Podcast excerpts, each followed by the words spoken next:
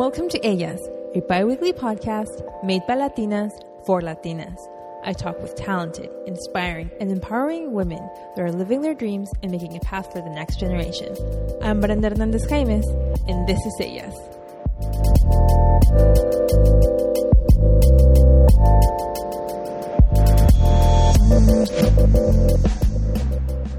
Hello. I hope you're all safe and sound, and if you can, staying at home. I'm starting this episode differently. After all, we're living in a different time and a lot of change is occurring. I want to know how I can help you during this moment of crisis. We're all going through the same big obstacle, and I know that together we can overcome it. Ellas is all about reminding you that you're not alone in your journey. If that's by having a certain guest on the podcast or me asking specific questions, Maybe it's just sharing the ways how we all are taking care of ourselves during this time. Please let me know. For many mujeres out there, I know that your professional career might have been affected or changed because of the coronavirus.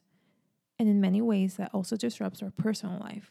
So I'm here for any questions, doubts, or concerns that may arise during this time and in the future. I'll make sure to bring you valuable tips and advice on every episode to help you continue your professional journey. Because remember, sí se puede.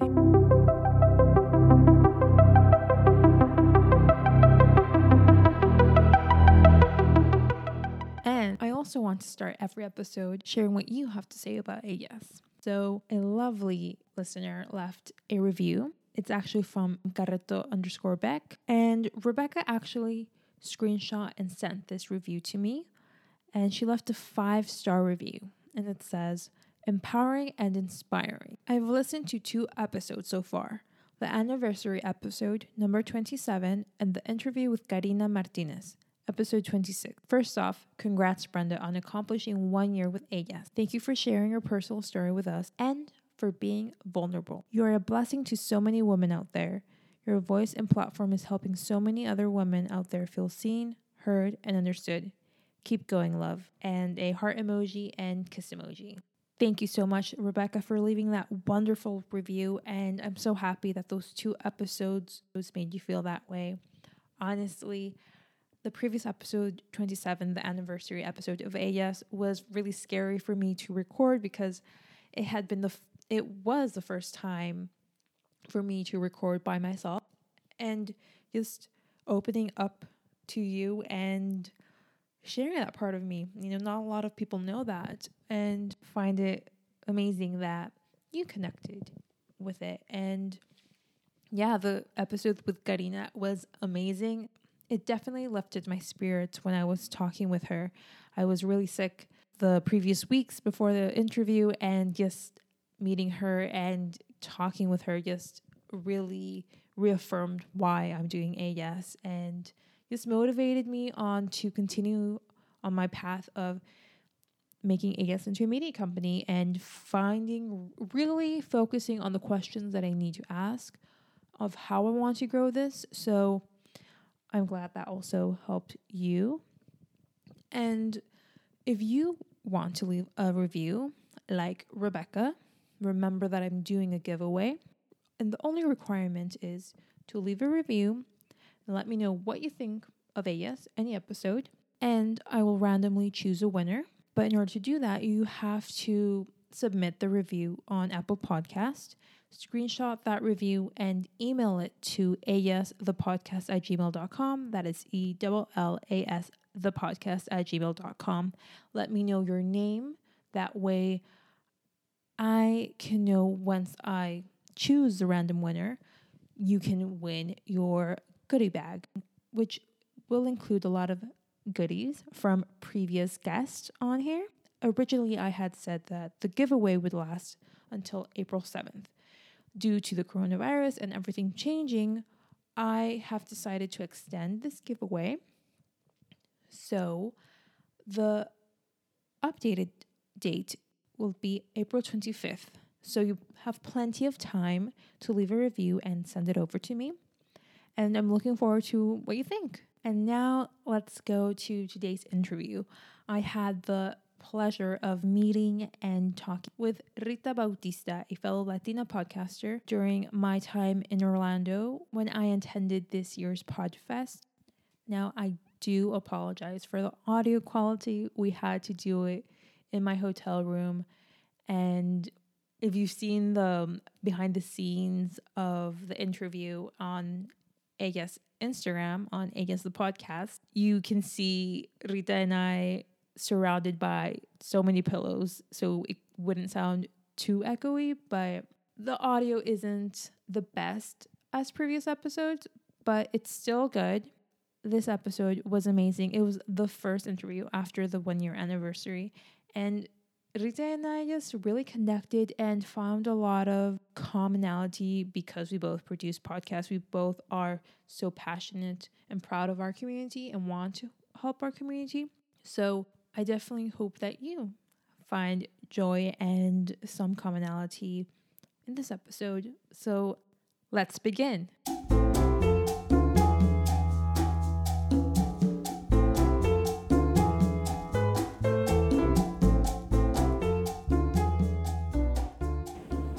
For joining me for the 28th episode today. And I'm really excited to do this episode. I'm currently in Orlando, Florida.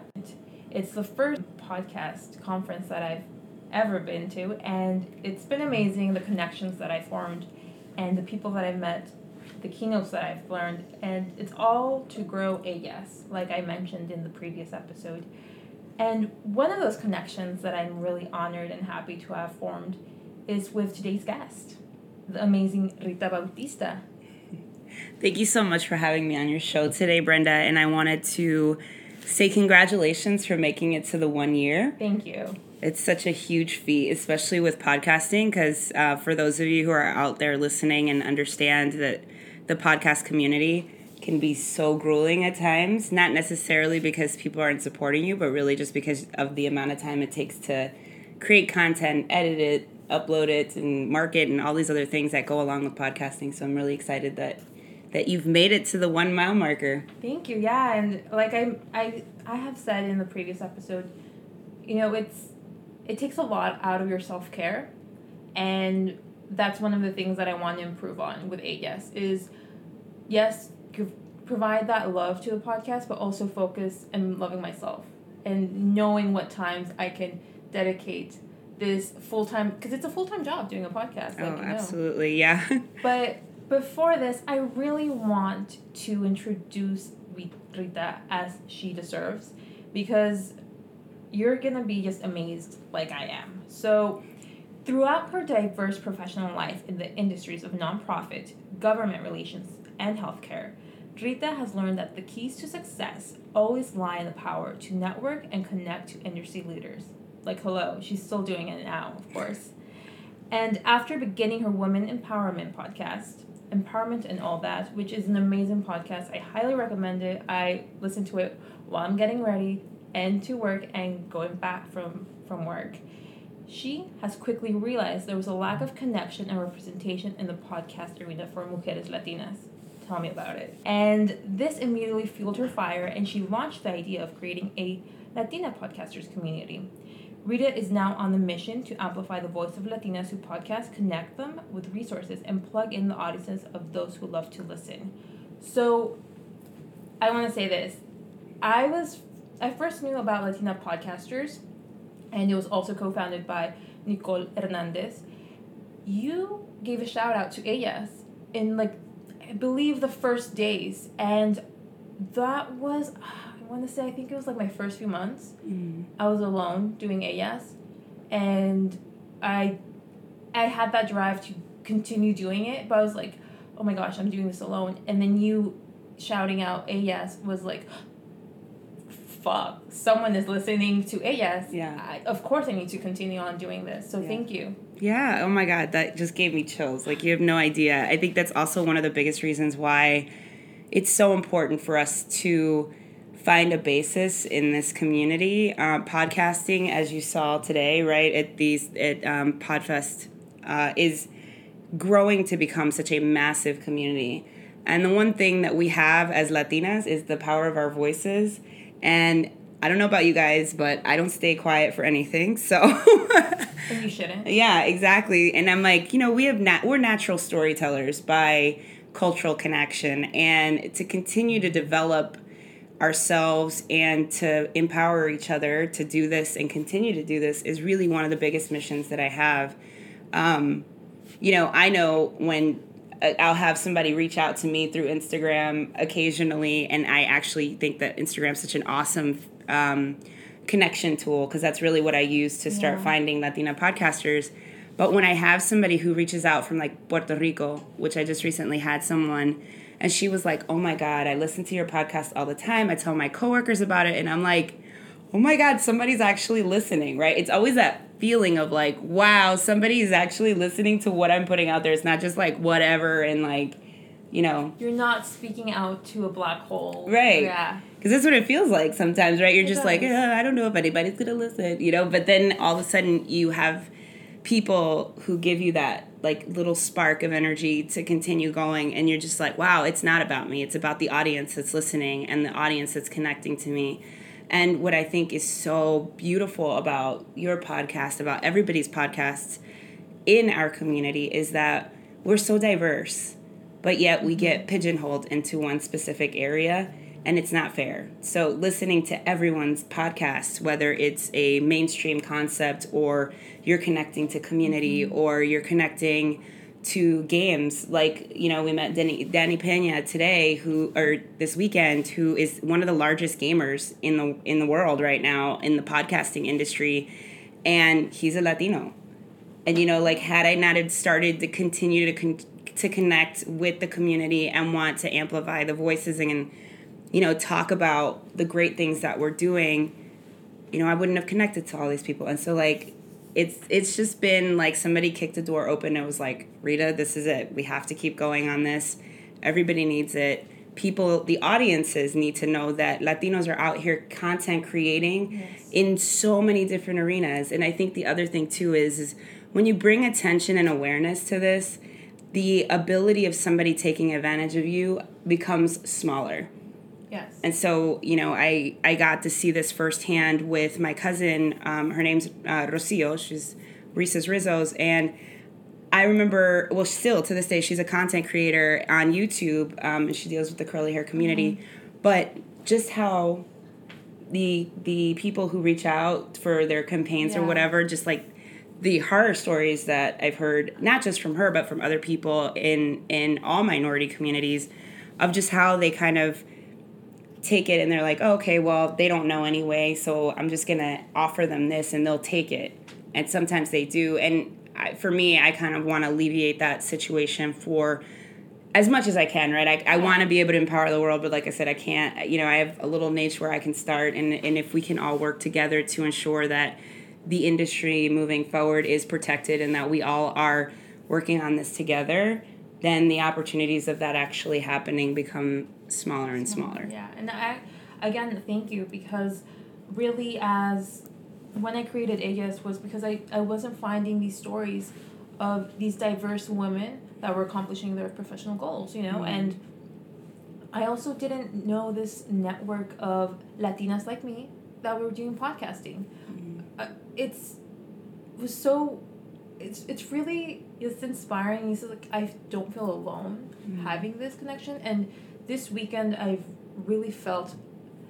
I was like, oh, okay, you feel the same way, because obviously we are happy when we record when we do the content, and then there's moments where you're alone and you're like, am I really doing this? It's like, is anyone really listening? Mhm. and then when you we all connect it's like oh yeah you know we're meant to do this we're meant to empower our community and uplift them and i want to ask you like were you always like this from the very beginning did you always want to uplift our community did you always want to f- unite latinos Mhm. because obviously your background in healthcare and everything but was it always like this So it's really interesting. I think that life takes you through a journey. Mhm. One of my favorite books is The Alchemist. Um, and it'll take you through a journey. You start as a child being brought up in a specific foundation base. And my mom was very hardcore about making sure that I learned Spanish, that I connected to my Honduran culture. I was dancing sique and punta and like eating these baleadas con mi, you know, banana tropical and like there was nobody that could tell me that I wasn't Honduran, which I think is really interesting because I'm 30, 35. I'll be 36 this year. I don't know. It doesn't matter. Long story short, you know, you start off and you're like in this space, and nobody could tell me that I wasn't Honduran. Mm-hmm. I thought I was just Honduran. And then I would travel to my mom's country. And then that was almost like this uncomfortable feeling at times because when you go there, you're not like Hispanic enough or Latina enough or Latinx enough. Um, or Honduran and, enough. Or Honduran enough, right? And yeah. so then you come here, and then it's like in this space, you almost have to like whitewash your identity and your culture in order to fit in and to assimilate. So I just thought I was Honduran. I literally thought that that was just my identity. That was like what I would check in everything. I'm pretty sure I like screwed up on a lot of paperwork when I was younger in school because that's just who I thought I was. And then as time goes on, obviously you start to learn all these different the different terminologies, and then it became Latina, and then it was Hispanic, and then it was now we're in a space where it's Latinx, and I accept all forms of identification that anybody wants to have. But I think for me personally, we get to a point sometimes where you're like, how many more times are we going to get re identified just for people to know who we are? Mm-hmm. When we know in our hearts who we truly are. And that's all that's important to me.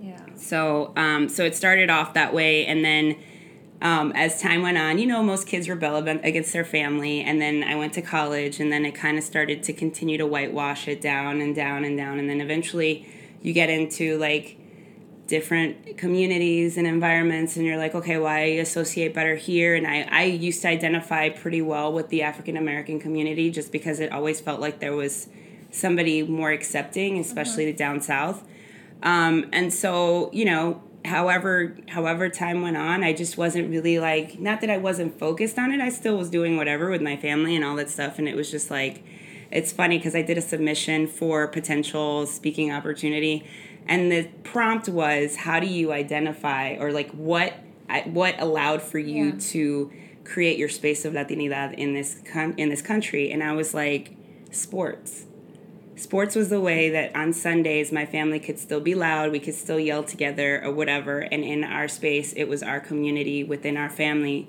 to still be able to be who we were because we knew as soon as we walked out of that door, we had to quiet it down. Mm-hmm. Our personalities had to be, you know, kind of like corporatized. Yeah. Um, and I, you know, it's unfortunate because I I've heard these stories from a lot of people, and so it becomes more of like this okay, now how do we create this and we empower people to not be afraid to be who they truly are. So so yes, in a sense it was something that started in me from the mm-hmm. beginning. My mom, like I said, she was always involved in community stuff and made sure that we knew who we were from the beginning.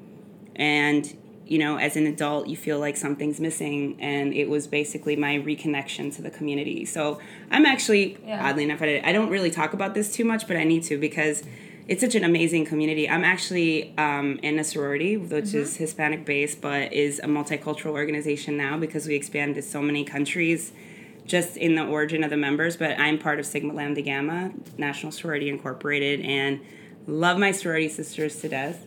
Um, and so, yeah, I mean, I think I've always known in general, like the connection to community is important unfortunately, as life progresses, sometimes you separate yourself, but then for some reason, life brings you right back to where you were to begin with. So, being part of that sorority was the moment that brought you back to your community.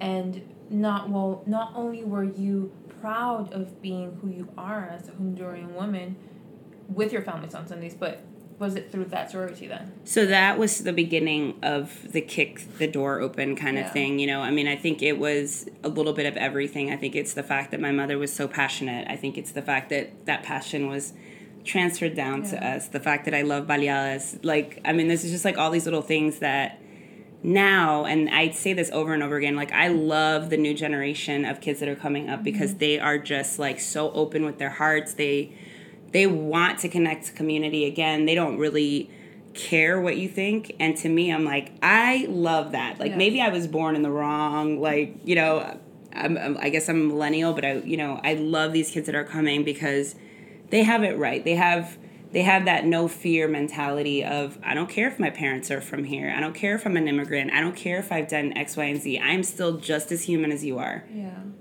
So after going through all of that and then reclaiming and being proud of that identity that mm-hmm. you are. And what was going through your professional life because mm-hmm. you changed paths? Mm-hmm.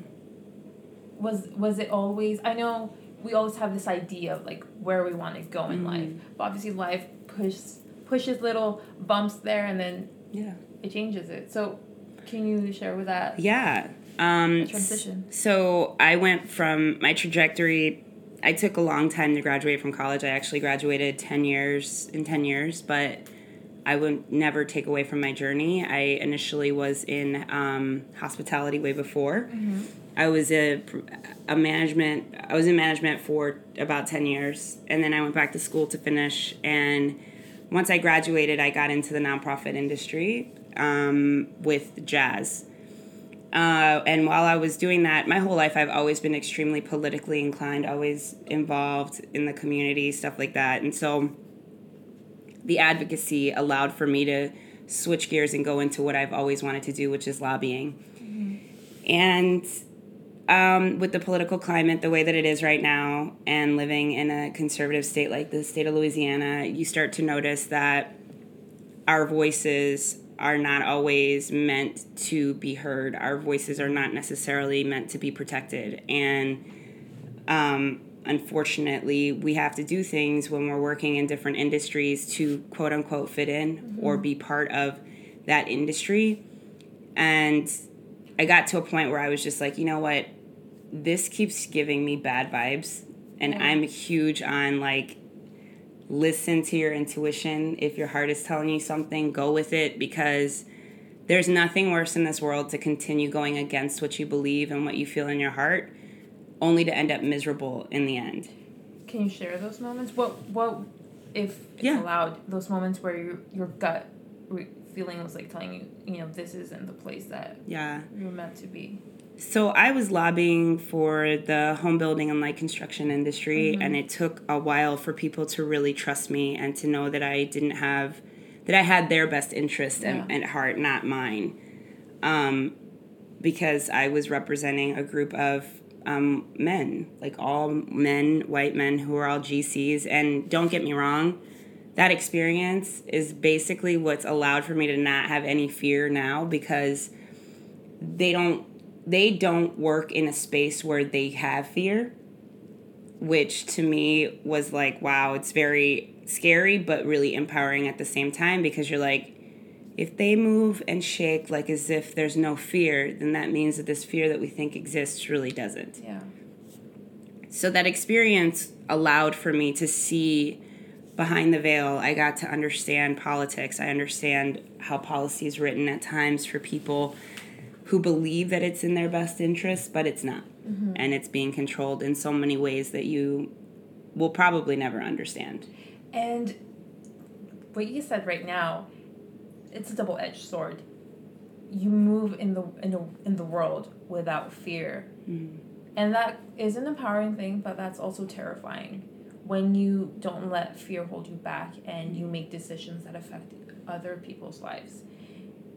That's that's scary. Like you so from that situation you decided I I can't be part of this anymore. Yeah, basically. I mean, there was there was something that got a little bit more deep um, from there that I I was in I was in an experience that I would hope nobody ever gets put into. I mean, I was in a room full of people and somebody dropped the N word and I was the only person who was not white in the room and what I tell people is like whenever you're in a situation like this, not not don't over empathize i was shocked i i didn't say anything i was like completely paused and i was just like what just happened like i'm completely confused as to how adults at this point can maneuver in that space with no awareness of who's around them. Yeah. So that just means that that's embedded in you as a person. And you know, I didn't say anything because I was shocked, but at the same time, it was the last straw for me. Mm-hmm. I was like, I can no longer be in this space. For some people, they would have used that as an empowering thing. For me, I felt powerless. I felt like my voice was gone. I felt like, where have I gotten? I'm a person who naturally is very vocal, who speaks out, who is empowered, who does have no fear. And I was paralyzed in that moment. I didn't say anything. It took for another person to, like, you know, call it out. And I was just like, wow, this is insane. You know, and so I knew that that wasn't my space. And where did you go to find your voice? So I quit. Um, I didn't quit. I, I put in my notice because my boss was an amazing person. He was an amazing human being. Unfortunately, some of the people were not. But that has nothing to do with him or the organization in itself. Like I said, there was a lot of positive things that came out of it, but there were a lot of dark negative things that I would choose to never go back to again. So, you know, here I am, 2015, 14. I had already started interviewing for positions, and unfortunately, the jobs that I was that I thought I had, because I I put in my notice and I went to Europe to go watch the Ravens play with my cousins, and they're like, "So let's get this straight. You put in your notice. We're in Europe. You have no job to go back to." And I was like. I said, you know, here's the thing. Like, I know I can do cons- consulting. Worst case scenario, I know the hospitality industry. I can go wait tables until a, a new job comes back. Like, that's the one thing that I love about my family. My mom always says this: "El trabajo no deshonra a nadie." So, like, if you're in a space, that's the one thing I could never understand about people when they're like, "Oh, I lost my job. There's nothing else for me to do," and I'm like, "What are you talking about? You could pick up trash. You could clean houses. You can go do, you know, Clean a go bathroom. clean a bath. Do whatever it takes." Yeah.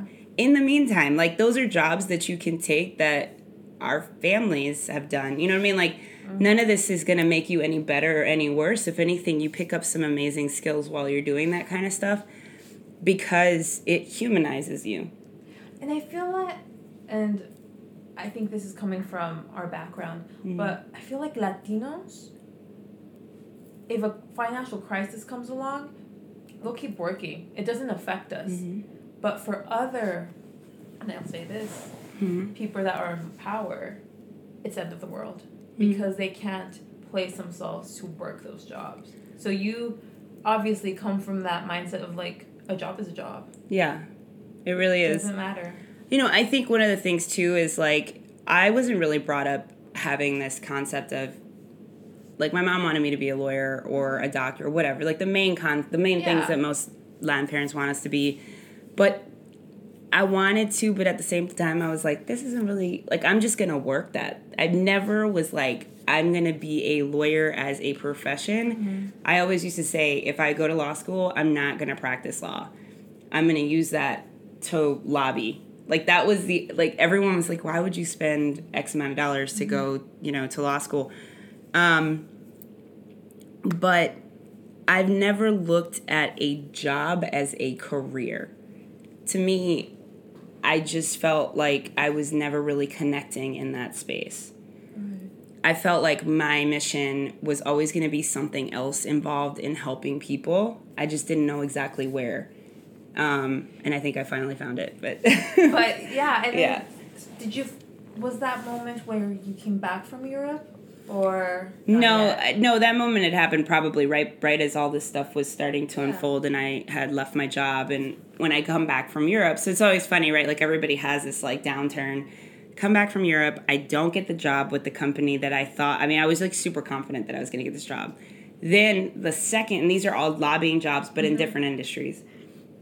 Excuse me. The second job, I had flown to Dallas. I'll never forget this. I flown. I flew to Dallas, and ladies, because I'm on this microphone right now, I'm going to tell you: do not settle when it comes down to money negotiations. Don't take less than you deserve. It doesn't matter because the right job is going to come your way. And so what happened is I flew to Dallas. I got the job. I did my research. I countered and they pulled the offer off the table because they said they never thought they would be able to make me happy. And I was like, all right, I guess I'm just not employable. Like it like it was I just Yeah. thought like somebody was you know, cursing me. I'm like, what the hell is going on? You know, whatever. And so I start picking up contract jobs at that time. And luckily, I've just always been able to, you know, like I said, do stuff where I'm not afraid of taking a job until something better comes along. So I never really worried about that. And um, while I was getting to this point, unfortunately, like um, right, like a year before that, my grandmother had passed away, and she was like the she was my star, my moon, my light, everything, mm-hmm. you know. And it was, I think I was still struggling through that plus this. And I kind of started diving into like a depressive mode. Yeah.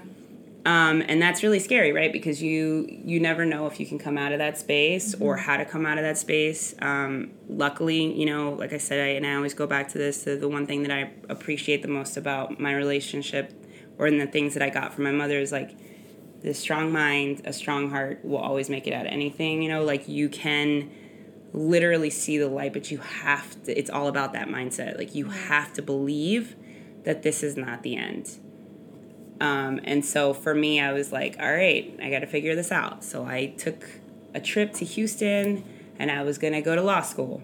So I start like interviewing for law schools. I'm like, God, I don't want to go to school again. You know, like I'm done with this. Like, this isn't like podcast learning interests me. You know what I mean? How relationships can connect, that interests me. Learning about that stuff interests me. Sitting down to read a book about laws does not interest me anymore. Like, and the thing is, you know, I mean, you you yeah. continue learning about yourself. So I get to, I get to Houston doing the interviews and stuff, and I was just like, oh my god, all right, we're gonna go to law school, like whatever. Luckily, the day before I was leaving to go back to New Orleans, which was Mardi Gras Day, which is like my favorite favorite day in the world, best holiday ever. If you've never gone to New Orleans, you have to go. But um, and it's a different experience when you live there but I'll leave that for another podcast. but uh, anyway, you know, and then my friend calls me and she's like, "Hey, one of our mutual friends is hiring," which is now how I get into I pivot into like um, sales in the marketing for healthcare, which is where I'm at now. But uh, you know, um, I appreciate the industry. It's very different. It's um, it's given me a lot of insight on the healthcare industry where we are as a community, how this Im- impacts us. I mean, I in all of these roles, I've been able to see how the community is impacted and how you know decisions that are taken or influence, right? Yeah. How influence can really change the trajectory of things for people. And then, while you're still in the health co- healthcare industry, currently, yeah. How did you discover podcasting? So, because that is your passion. That is I am extremely passionate shine. about podcasting, and you know, I feel like you know meeting people like you mm-hmm. and and everybody else that I've met along the way just reminds me that we all do have a space in this world, and sometimes your community comes out of starting a podcast for whatever reason, but. I had been thinking about starting a podcast, as most people, for about a year, and I was afraid to launch, but not afraid. I went, afraid wasn't the right word I needed to make it easy for me mm-hmm. because I knew that I wasn't going to quit my job. This podcasting thing was just going to be a hobby. Like, still to this day, I tell everybody, I was like, empowerment and all that is always going to be just that podcast. Like, I don't want sponsors for that podcast. I, I want to leave it as pure as it can be because I feel like the message is extremely important for whoever's listening yes. to it. But the other podcasts that I'm working on, are that's something completely different, and they're more niche and you know different um, things, purposes for other stuff, and y'all hear about that later on. But, um, yeah, I was at a friend's house. I, I discovered the Anchor app, and I hate to like continue to promote them, not in a bad way, but because. Um, now that I've been contacted, you know, now that I'm like with other people yes. who are like, no, take it off. It's a free site. You never it's know. It could go down. Yeah and you need to know your analytics and all this stuff. And I'm like, oh, information overload. Okay. So, you know, and recently now I, I do have an engineer, an audio engineer who I'm going to be working with now. And as I continue to grow resources and connections, like now I can afford to have, you know, these luxuries that at first you don't as a podcaster when you first launch. So to me, I don't down anybody who wants to launch a podcast on a free app I say if that's what's going to make you pull your band, rip, the, rip off the band aid, go ahead and try it. See if you can get to episode five without getting burnt out, then you know it's time to move your your podcast from a free site onto an actual paid service because at that point I think once you start actually investing money into something you're Oh. you're to appreciate it so much more. So yeah, my podcast started. I was at my girlfriend's house and her and well, it was all all three of us. We were all there. And um she was like going she was going through like a breakup. And we didn't know what to do to get her out of that feeling. And so i was just like okay well you know there's this podcast app and this is in may by the way. We're june july august september october november december january february march april. Nine months ago i launched a podcast and this is where we are now Wow. yeah so The it's trajectory has been like yeah it's really yeah it wasn't even like one two episodes and it's like i said my podcast i love so much it's empowerment and all that. Mm-hmm. And whether that podcast gets 7 million downloads or just two the fact that i love it so much that i will still hit record and i will still contact people and i'll continue to promote it even if it never gets like the fandom that it should or shouldn't that doesn't matter to me and i think that that should be the way that most people approach most things in life i'm you know i've gone to like millions of like self-help things and all this other stuff or like even business coaching when they tell you like you should never do something because of the money and that's 100% true because when you're chasing something as um, emotionless as money it doesn't come to you that way and it doesn't come easy. no, it doesn't. The moment that you take a step back and you focus on your purpose versus money, all of a sudden it just like overloads and you're flooded with just everything relationships, opportunities. Like people start looking at you for how to connect to other mm-hmm. people and then you start you know doing these connections to other folks and you want everybody to have the same abundance and the same connection that you have and you know i want to say that i'm blessed because i met you because i met hilda because i met you know i met the woman today from pod hive. You know like i i feel like the moment i shifted from that concept is when everything just kind of like moved out of the way and was like all right here it is. This is what we're gonna do. And it's just like looking at life through a whole different lens. So let's talk about those complications in terms of podcasting. Mhm. I know after November you stopped recording Mhm. and then you, you picked it up again. Yeah. So let's talk about that Yeah. because I feel people really think you just record and it's like you upload and it's like super easy and but doing a podcast is it's it's full time job like Mm-hmm. we said and it's hard and then but we also have full time jobs that pay Mhm. us and we have a family we have friends. Can and me- self-care Yeah, and self care. T- can you tell me what happened? Yeah, so it I um as I normally do. you know, I love being involved in the community. I love um just seeing what's out there. You know, what's going on. And if it's one thing I can tell everyone under the sun is stay curious. Stay curious throughout every episode of your life. Stay curious when you turn the mic off. Stay curious because curiosity is literally what creates new ideas and will open your eyes to so much. And so I was approached by a candidate for a mayoral candidate race in Houston, and he asked me to jump on and be one of his campaign managers. And I met him at a car wash. And he could tell immediately because he could tell that there was some political background there because he was just like, nobody asks me the questions that you were asking me. So he came up to me afterwards and he's like, I need some Hispanic representation. Like, it's really important. You know, it's Houston and you know what you're talking about. And I'm like, oh God, I wish I would have just shut up. You know, like, as usual, I'm just like oversharing. But, um, you know, it was it was a great experience. I got to see the political landscape. I got my feet wet again in in this industry, and it was a different perspective. It was just different experience altogether. And I think it was good because it was like a chapter that I needed to close in my life all the way. And it funny because like I closed that chapter. And for those of you who know, lobbying can be extremely lucrative if you work for the right companies or if you have the right contracts. And you know, I closed the chapter. It's like uh, November, and I'm burnt out because at this point I had a full time job. I was running a campaign full time and I was podcasting and I was like gonna drive myself. And I was also watching the Ravens play and I was part of that fan group in Houston that helps run like Sunday events. And I'm just like, oh my God. And I have a dog who, poor thing. Wow, you you Yes. really are a queen. Yeah, multitasking to a queen. Yeah, it's uh, you know, I don't know if Nicole feels the same way about that, but I told her I was like, you're right. We have to start like being a little bit more focused because obviously, you know, coming to this conference, it just levels up exa- everything, you know. So, so I knew I needed a, a self help, a self help, a self care break, and you'll see that with a lot of podcasters. That's why in this conference they tell you like it's best to do sometimes seasons because you will get burnt out. There are months where you're just like, oh my goodness, I can't stare at the screen. I can't listen to another piece of audio.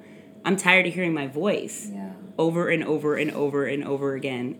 And um, oddly enough, with all the videos and all the audio that we got from this weekend, even just through um, Instagram, I listened to my voice notoriously like over and over and over again. And Nicole was like, Are you literally watching yourself again? And I was like, It's not that. I said, you know, I'm not classically trained or not classically trained. I'm not trained in voice and diction for podcasting. Shut up. Your voice is perfect. I love listening to your podcast. I'm like every time I listen to him, it's like, wow, her voice is amazing. I went I studied communication. I had a radio show back in Mexico City about film. I was like, she has a radio voice. So please, no. Yeah, no, I I don't. I think the funny thing is is when they were um, interviewing me for um, I think it's like Miami 305 or 305 TV earlier for Cinema Voz. The guy's like, "How did you get into this?" And I said, "I said, well, you know, podcasting is something new, but back in the day, I, I was an insomniac when I was really young, and when I was in college, I luckily had some friends that had a studio, they had a radio studio, well, like a recording studio in general." And so there'd be some nights where I would be up for hours and I'd get bored and I was like, you know, I'm just gonna go to the studio.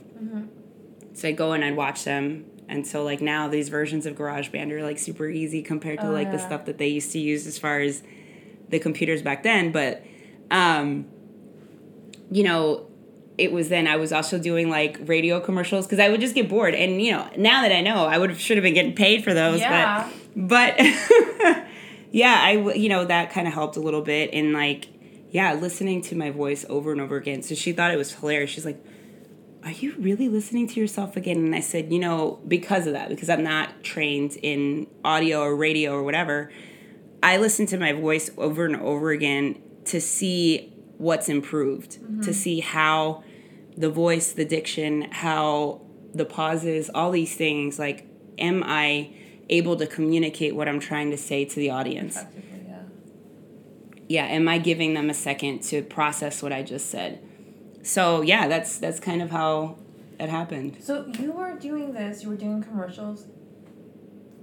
Did you discover the power of your voice back then? Or was it more like, oh, I'm just doing it for fun? Yeah, I was just doing it for fun. As most things in life that end up becoming something extremely important for me, I was just doing it for fun. Wow. And then, so let's talk about Latina podcasters. We did talk, like, hmm go over that in the beginning, why it was created, but how was it really? Nicole isn't here. Yeah. Originally, we were supposed to have all of us three here in Ellas, but can you share, like, what was that little push that Yeah. made you both, like, you know, what?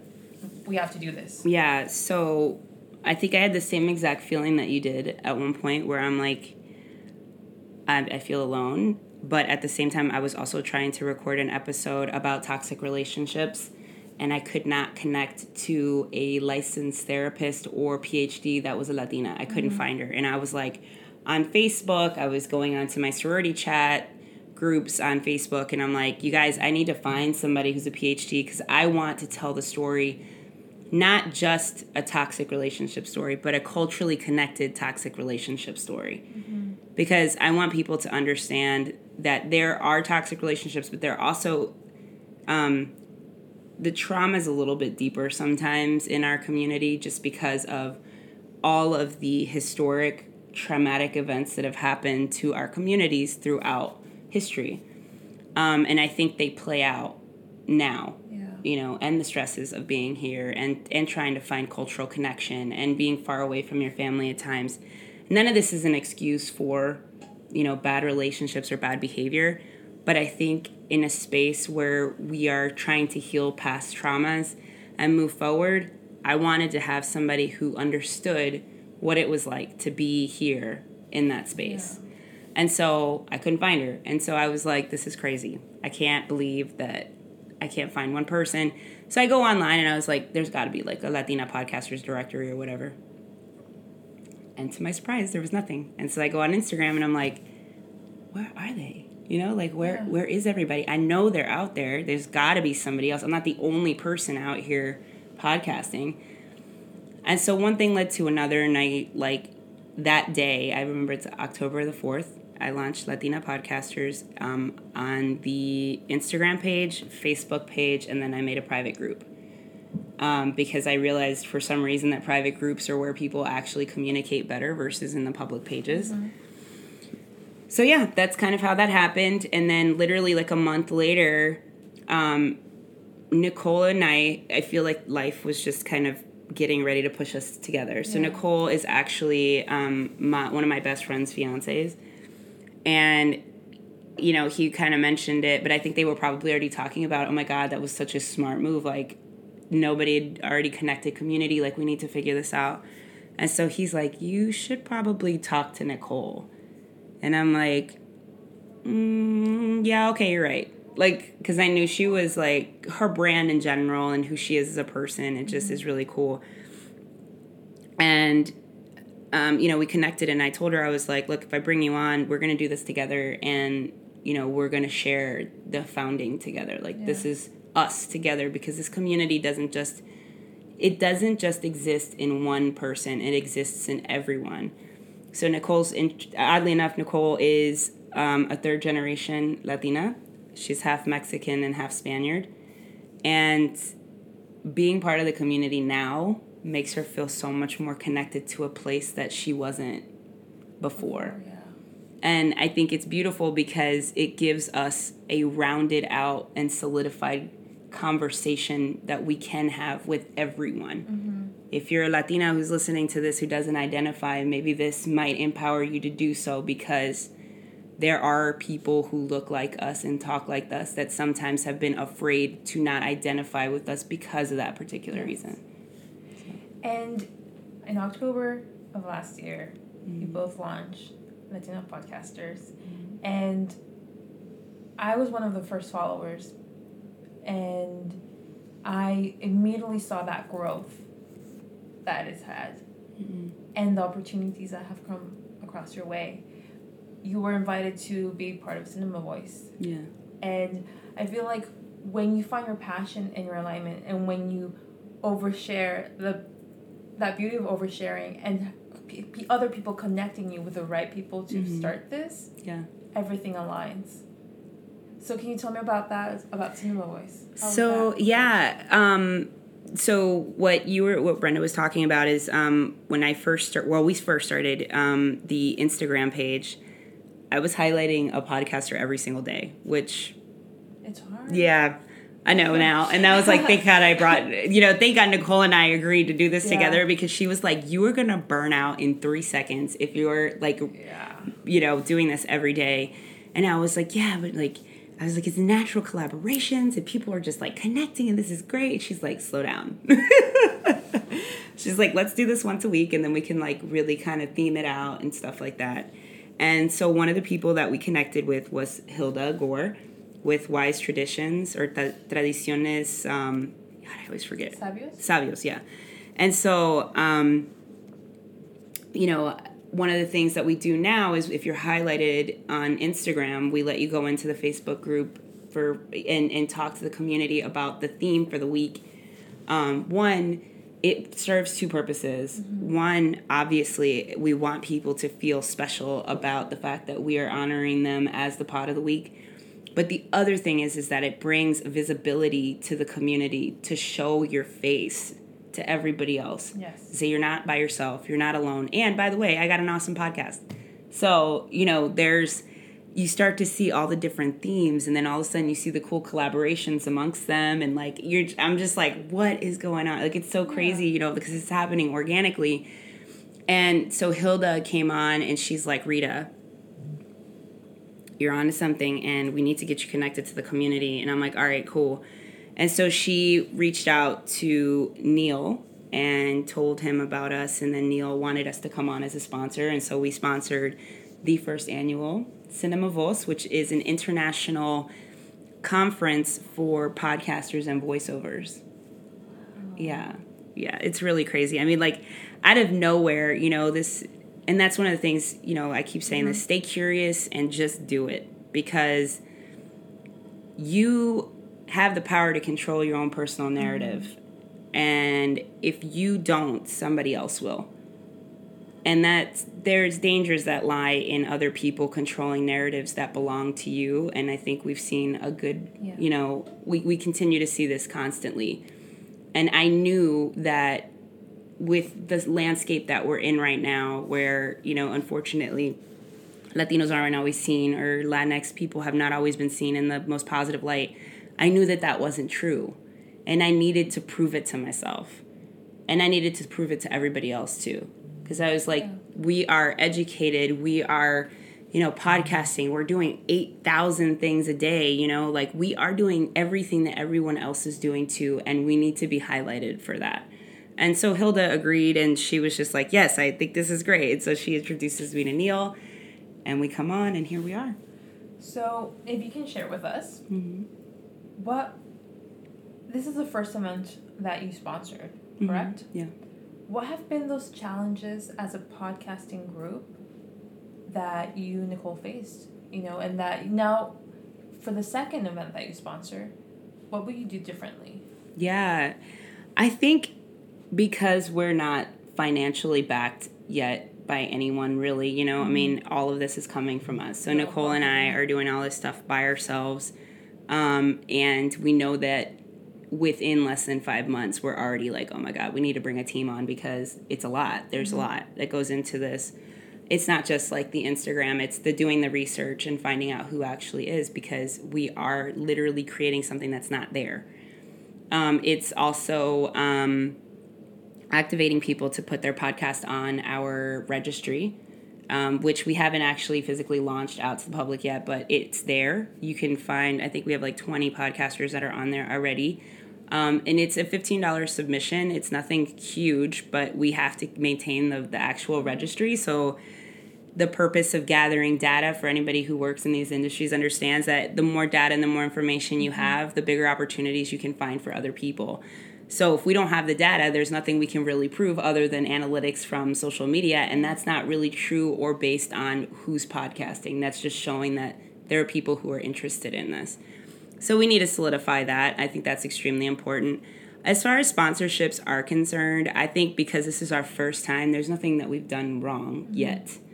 Um, and I say yet loosely because we'll find out what happens from here. Yeah. Uh, we have had some great connections. You know, I have connections now with podcasters that are in other countries, which I'll be actually doing interviews with them in a bit and I think what does what that does for the community is huge because instead of these people who are living in other countries blocking us out because we were an American based um, you know group that started yeah. here, they're actually accepting us and bringing us in.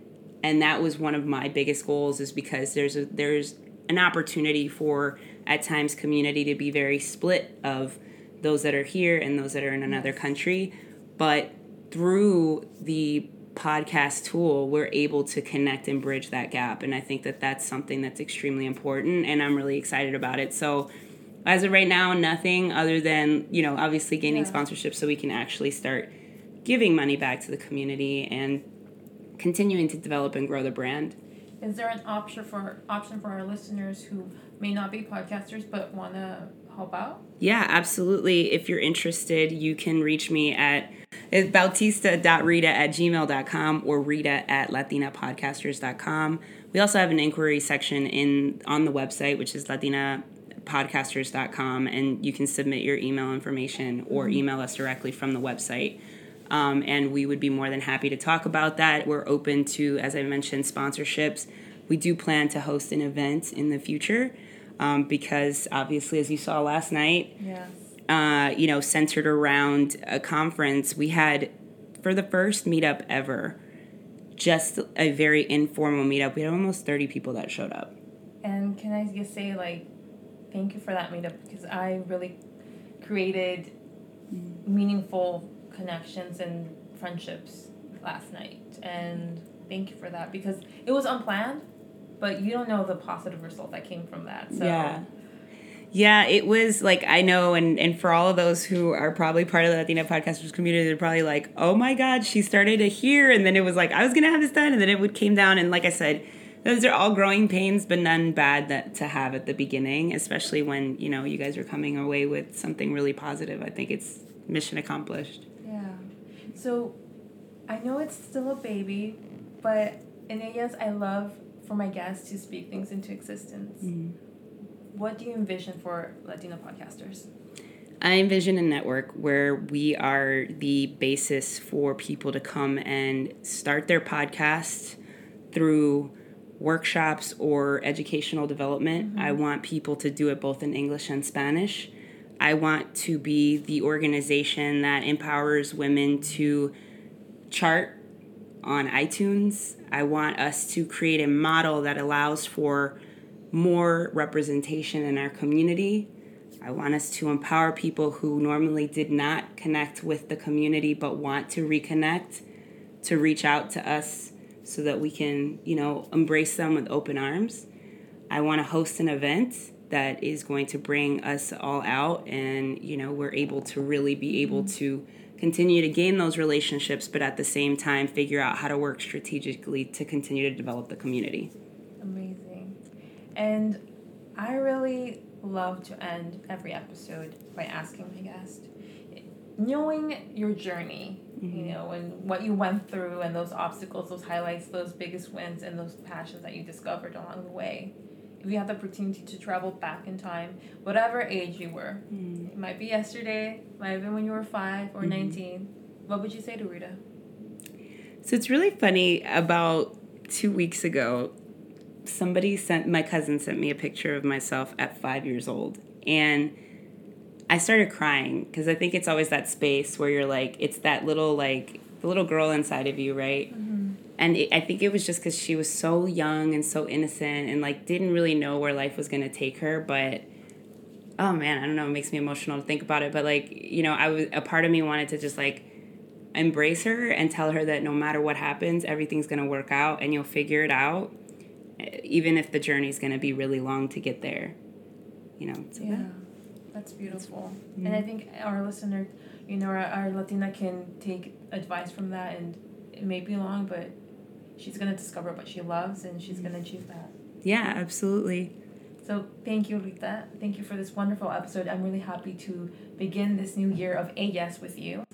And thank you for listening to Ellas. But where can people follow you and Latina Yeah. podcasters? So you can follow me at uh, on Instagram at Rita E Bautista R I T A E Bautista B A U T I S T A. You can follow or find my podcast. It's called um, Empowerment and All That. It's your favorite podcast for women's empowerment.